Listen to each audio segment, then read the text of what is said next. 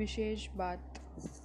यहाँ सत्रहवें और अठारहवें इन दोनों श्लोकों में विश्व विशेषता से सत तत्व का ही विवेचन हुआ है।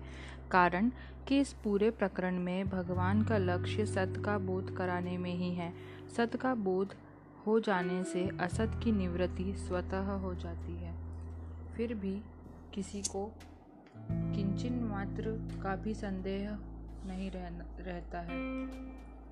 इस प्रकार सत्य का अनुभव करके निसंदिग्ध होकर कर्तव्य का पालन करना चाहिए। इस विवेचन से यह बात सिद्ध होती है कि संख्य योग एवं कर्मयोग में किसी विशेष वर्ण और आश्रम की आवश्यकता नहीं है। अपने कल्याण के लिए चाहे संख्य योग का अनुष्ठान करे, चाहे कर्म योग का अनुष्ठान करे इसमें मनुष्य की पूर्ण स्वतंत्रता है, परंतु व्यावहारिक काम करने में वर्ण और आश्रम के अनुसार शास्त्रीय विज्ञान की, विधान की परम्पर परम आवश्यकता है। तभी तो यहाँ सांख्य योग के अनुसार सत असत का विवेचन करते हुए भगवान युद्ध करने की अर्थात कर्तव्य कर्म करने की आज्ञा देते हैं। परिशिष्ट भाव। भगवान ने अपने उद्देश्य के आरंभ में गीतासुरन मृत और अगतासुन जीवित। दोनों प्राणियों को अशोच्य बताया। फिर बारहवें, तेरहवें श्लोक में गतासुन को अशुच्य बताने के लिए सत नित्य का वर्णन किया और चौदहवें, पंद्रहवें श्लोक में अगतासुन को अशोच्य बताने के लिए असत, अनित्य का वर्णन किया। फिर सत और असत दोनों का वर्णन सोलहवें श्लोक में किया। इसके बाद सत्य के भाव और असत के अभाव का विवेचन मुख्य रूप से सत्रहवें, अठारहवें श्लोकों में करके एक प्रकरण पूरा करते हैं। यद्यपि भाव होनापन आत्मा का ही है, शरीर का नहीं, तथापि मनुष्य से भूल यह होती है कि वह पहले शरीर की को देखकर फिर उसमें आत्मा को देखता है। पहले आकृति को देखकर फिर भाव को देखता है। ऊपर लगाई हुई पालिश कब तक टिकेगी? साधक को विचार करना चाहिए कि आत्मा पहले थी या शरीर पहले था। विचार करने पर सिद्ध होता है कि आत्मा पहले है। शरीर पीछे है, भाव पहले है, आकृति पीछे है। इसीलिए साधक की दृष्टि पहले भाव रूप आत्मा या स्वयं की तरफ़ जानी चाहिए, शरीर की तरफ़ नहीं। संबंध पूर्व श्लोक तक शरीरी को अविनाशी जानने वालों की बात कही। अब उसी बात को अन्वय और व्यातिरेक रीति से दृढ़ करने के लिए जो शरीरी को अविनाशी नहीं जानते, उनकी बात आगे के श्लोक में कहते हैं। य एनम वेति हंतारम यश्चेनम मन्यते हतम। उभो तो न विजातिनितो, नायम हंति न हंत्यते जो इस शरीरी को मारने वाला मानता है, वह ठीक नहीं जानता, कारण कि शरीरी में कर्तापन नहीं है, जैसे कोई भी कारीगर कैसा ही चतुर क्यों ना हो, फिर भी, पर किसी भी औज़ार के बिना वह कार्य नहीं कर सकता। ऐसे ही यह शरीरी, शरीर के बिना स्वयं कुछ भी नहीं कर सकता। अतः तेरहवें अध्याय में भगवान ने कहा है कि सब प्रकार की क्रियाएँ प्रकृति के द्वारा ही होती है। ऐसा जो अनुभव करता है, वह शरीरी के अकर्तापन को अनुभव करता है। तात्पर्य यह हुआ कि शरीरी में कर्तापन नहीं है, पर शरीर के साथ तादम्य करके संबंध जोड़कर शरीर से होने वाली क्रियाओं में अपने को कर्ता मान लेता है। अगर यह शरीर साथ अपना संबंध न जोड़े तो यह किसी भी क्रिया का कर्ता नहीं है। यश्चेनम मन्यते हतम। जो इसको मरा मानता है, वह भी ठीक नहीं जानता। जैसे यह शरीरी मरने वाला नहीं है, ऐसे ही यह मरने वाला भी नहीं है। क्योंकि इसमें कभी कोई विकृति नहीं आती, जिसमें विकृति नहीं आती, परिवर्तन नहीं होता, अर्थात जो उत्पत्ति विनाशशील होता है, वही मर सकता है। उभो तो न विजानितो, नायम हंति न हंत्यते वे दोनों ही नहीं जानते, अर्थात अर्थात जो इस शरीरी को मारने वाला मानता है, वह भी ठीक नहीं जानता, और जो इसको मरने वाला मानता है, वह भी ठीक नहीं जानता। यहाँ प्रश्न होता है कि जो इसको, शरीरी को मारने वाला और मरने वाला दोनों मानता है, क्या वह ठीक जानता है? इसका उत्तर है कि वह भी ठीक नहीं जानता, कारण कि यह शरीरी वास्तव में ऐसा नहीं है। यह नाश करने वाला भी नहीं है और नष्ट होने वाला भी नहीं है। यह निर्विकार रूप से नित्य निरंतर ज्यों का त्यों रहने वाला है। अतः इस शरीर को लेकर शोक नहीं करना चाहिए। अर्जुन के सामने युद्ध का प्रसंग होने से ही यहाँ शरीर को मरने मारने की प्रक्रिया रहित बताया गया है। वास्तव में यह संपूर्ण क्रियाओं से रहित है। परिशिष्ट भाव। यह शरीरी न तो किसी को मारता है और न ही किसी से मारा ही जाता है। इसका तात्पर्य है कि शरीरी किसी क्रिया का कर्ता भी नहीं है तथा कर्म भी नहीं है और इसमें कोई विकार भी नहीं आता।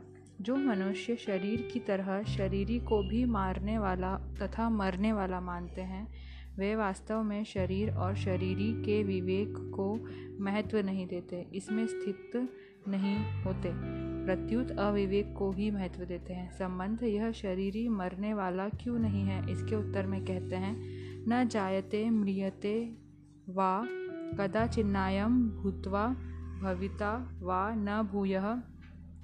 अजो नित्य शाश्वतो अयम पुराणो न हन्यते, हन्यमाने शरीरे। शरीर में छह विकार होते हैं। उत्पन्न होना, सत्ता वाला दिखना, बदलना, बढ़ना घटना और नष्ट होना। यह शरीर इन छह विकारों से रहित है। यही बात भगवान इस श्लोक में बता रहे हैं। न जायते म्रियते वा कदाचित। जैसे शरीर उत्पन्न होता है, ऐसे यह शरीर कभी भी किसी भी समय में उत्पन्न नहीं होता। यह तो सदा से ही है। भगवान ने इस शरीर को अपना अंश बताते हुए इसको सनातन कहा है। ममे वांशो जीव लोके जीव भूत सनातन। यह शरीरी कभी मरता भी नहीं, मारता भी है, वही है जो पैदा होता है। मरता भी वही है जो पैदा होता है और मृियते का प्रयोग भी वही होता है जहाँ पिंड प्राण का वियोग होता है। पिंड प्राण का वियोग शरीर में होता है, परंतु शरीरी में संयोग वियोग दोनों ही नहीं होते। यह ज्यों का त्यों ही रहता है। इसका मरना होता ही नहीं। सभी विकारों में जन्मना और मरना, ये दो विकार ही मुख्य है। अतः भगवान ने इनको दो बार निषेध किया है।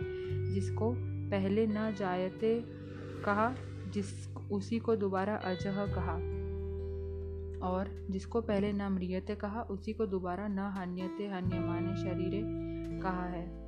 यह अविनाशी नित्य तत्व पैदा होकर फिर होने वाला नहीं है। अर्थात यह होने के बाद उसकी सत्ता होती है। जब तक वह गर्भ में नहीं होने के बाद उसकी सत्ता होती है। जब तक वह गर्भ में नहीं आता, तब तक बच्चा है। ऐसे उसकी सत्ता होना कोई भी नहीं कहता। तात्पर्य है कि बच्चे की सत्ता पैदा होने के बाद होती है, क्योंकि उस विकारी सत्ता का आदि और अंत होता है। परंतु इस नित्य तत्व की सत्ता स्वतः सिद्ध और निर्विकार है। क्योंकि इस अभिकारी सत्ता का आरंभ और अंत नहीं होता, अजह। इस शरीर का कभी जन्म नहीं होता, इसीलिए यह अजह अर्थात जन्म रहित कहा गया है, नित्य। यह शरीर नित्य निरंतर रहने वाला है, अतः इसका कभी अपक्षय नहीं होता। अपक्षय तो अनित्य वस्तु में होता है, जो कि निरंतर रहने वाली नहीं है। जैसे, आधी उम्र बिताने पर शरीर घटने लगता है, बल क्षीण होने लगता है। इंद्रियों की शक्ति कम होने लगती है। इस प्रकार शरीर इंद्रियाँ, अंतकरण आदि का तो अपक्षय होता है पर शरीर का अपक्षय नहीं होता। शरीरी का अपक्षय नहीं होता। इस नित्य तत्व में कभी किंचन मात्र भी कमी नहीं आती। यह नित्य तत्व निरंतर एक रूप एक रस रहने वाला है। इसमें अवस्था का परिवर्तन नहीं होता। अर्थात यह कभी बदलता नहीं। इसमें बदलने योग्यता, बदलने की योग्यता नहीं। यह अविनाशी तत्व पुराण, पुराना अर्थात अनादि है। यह इतना पुराना है कि यह कभी पैदा हुआ ही नहीं। उत्पन्न होने वाली वस्तुओं में भी देखा जाता है। जो वस्तु पुरानी हो जाती है, वह फिर बढ़ती नहीं, प्रत्युत नष्ट हो जाती है।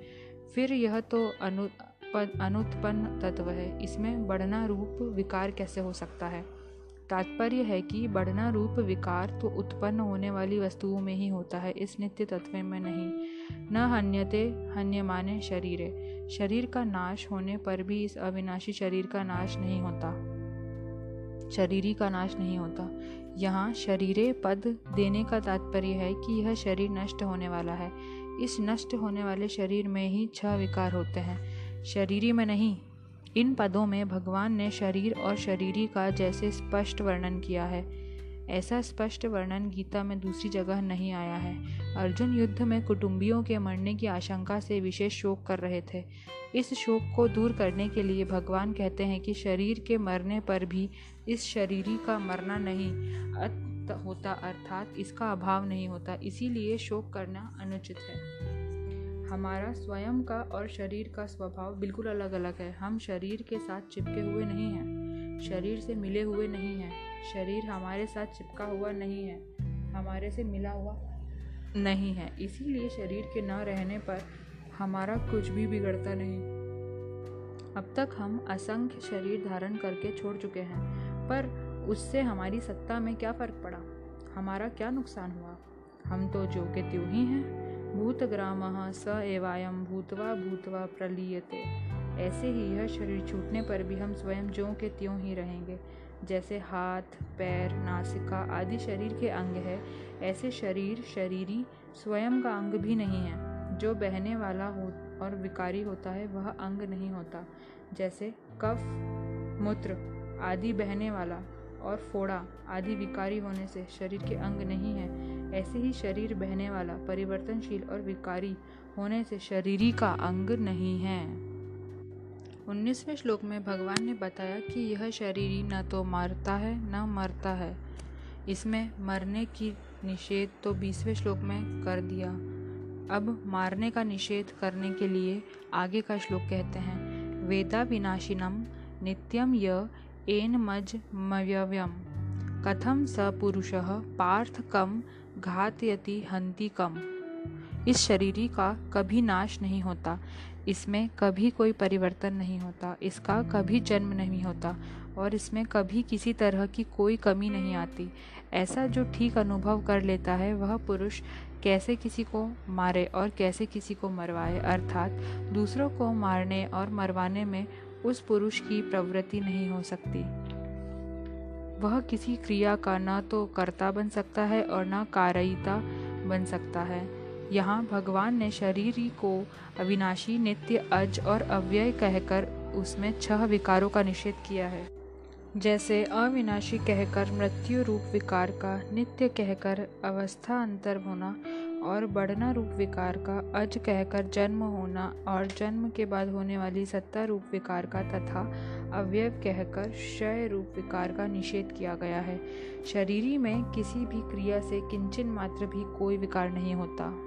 अगर भगवान को न हन्यते हन्यमाने शरीरे और कम घात्यति हंति कम, इन पदों में शरीरी के कर्ता और कर्म बनाने की का ही निषेध करना था तो फिर यहाँ करने न करने की बात न कहकर मरने, मारने की बात क्यों कही?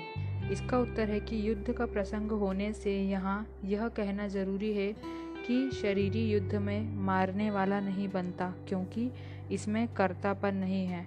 जब शरीरी मारने वाला अर्थात कर्ता नहीं बन सकता, तब यह मरने वाला अर्थात क्रिया का विषय कर्म भी कैसे बन सकता है? तात्पर्य यह है कि यह शरीरी किसी भी क्रिया का कर्ता और कर्म नहीं बनता। अतः मरने मारने में शोक नहीं करना चाहिए। प्रत्युत शास्त्र की आज्ञा के अनुसार प्राप्त कर्तव्य कर्म का पालन करना चाहिए। परिशिष्ट भाव, उत्पन्न होने वाली वस्तु तो स्वतः मिटती है, उसको मिटना नहीं पड़ता, पर जो वस्तु उत्पन्न नहीं होती, वह कभी मिटती ही नहीं। हमने चौरासी लाख शरीर धारण किए, पर कोई भी शरीर हमारे साथ नहीं रहा। और हम किसी भी शरीर के साथ नहीं रहे, किंतु हम ज्यों के त्यों अलग रहे। यह जानने की विवेक शक्ति उन शरीरों में नहीं थी, प्रत्युत इस मनुष्य शरीर में ही है। अगर हम इसको नहीं जानते तो भगवान के लिए विवेक का निरादर करते हैं।